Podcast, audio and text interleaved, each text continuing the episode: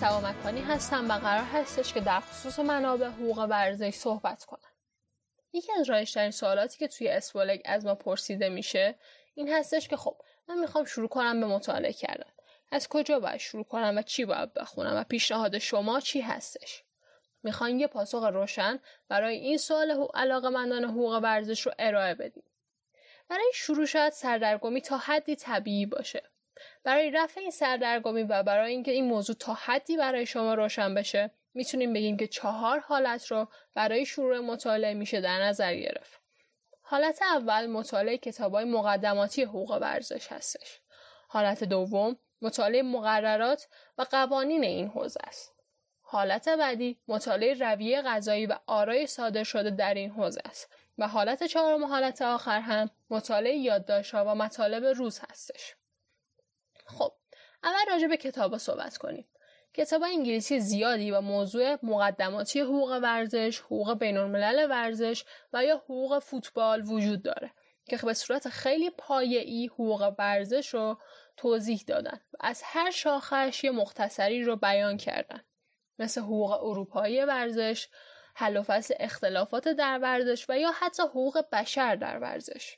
توی فضای بین اکثر این کتاب ها رو مؤسسه‌ای به نام اثر منتشر کرده و به طریقی هرچند سخت میشه به این کتاب ها توی ایران هم دسترسی پیدا کرد. توی فضای ایران هم برخی کتاب ها ترجمه و یا تعلیف شدن که می‌تونن کمک کننده باشن. اگه زبان انگلیسی خوبی دارین پیشنهاد ما این هستش که اول سراغ کتاب های اصلی برین ولی اگه کتاب های فارسی رو ترجیح می‌دادین این کتاب های ترجمه و تعلیف شده هم می‌تونن کمک کننده باشن. بخش بعدی مطالعه قوانین و مقررات هستش. حتما هم نیاز نیست که شما اول با خوندن کتاب های مقدماتی شروع کنید. می‌تونید با مطالعه مقررات ورزشی شروع کنید. سایت اسباله یک بخش مفصل مقررات رو داره که با راحتی می‌تونید به این مقررات ورزشی دسترسی پیدا کنید. مثلا می‌خواید بدونید که اداره ورزش تو جهان چجوری انجام میشه. باید منشور المپیک رو بخونید. یا سوال دارید که فوتبال چطوری اداره میشه. اساسنامه فیفا رو بخونید. یا می‌خواهید بدونید که شرایط قرارداد بازیکنان فوتبال به چه صورت هستش. که باید مقررات خیلی مهم نقل و انتقالات فیفا رو بخونید. و یا حتی یه موضوع خیلی خاصتر می‌خواید راجع به مقررات دوپینگ بیشتر بدونید که می‌تونید کد آژانس جهانی مبارزه با دوپینگ رو مطالعه کنید. بخش مطالعات دیگه که می‌تونه برای خیلی جذاب بشه رأی خونی هستش.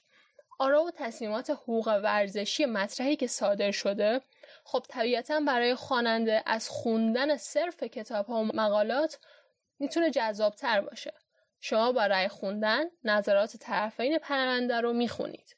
و متوجه میشید که فرایند یک پرونده عملا به چه صورتی هستش و در نهایت مرجع رسیدگی کننده مثل اتاق حل اختلاف و یا دیوان داوری ورزش چطوری به موضوع رسیدگی می‌کنه. از نکات مثبت حقوق ورزش این هستش که برخلاف خیلی از شاخه های حقوقی توی حقوق ورزش متن کامل بسیاری از آرا منتشر میشه. و در دسترس عموم قرار می‌گیره و شما می‌تونید اون رو مطالعه داشته باشید. مثلا از طریق بخش حقوقی سایت فیفا آرای بخش های مختلف فیفا مثل کمیته های انضباطی، اخلاق و اتاقای حل اختلاف رو می‌تونید بخونید. و یا مثلا از طریق سایت دیوان داوری ورزش یا همون کس و خیلی از آره فوتبالی دسترسی داشته باشید که خب خیلی از اینا ممکنه مربوط به ایرانیا باشه مثل باشگاه های ایرانی و یا بازیکنهای ایرانی. و به عنوان آخرین پیشنهاد مطالعه یادداشت‌ها و مقالاتی که روزانه توی این حوزه منتشر میشه می‌تونه کمک کننده باشه. ما توی اسپولک مرتب مقالات و یادداشت‌هایی رو منتشر می‌کنیم. و بعضی مقالات ترجمه میشه که حتما می‌تونه به شما توی این مسیر کمک کنه. البته سایت های انگلیسی زبانی هم هستن که روزانه کلی مقاله حقوق ورزش توی اونها منتشر میشه. مثل سایت LawInSport که خوندن مقالات این سایت هم شما رو هم با حقوق ورزش آشنا می‌کنه و هم می‌تونه در آخرین اتفاقات به روز نگه داره.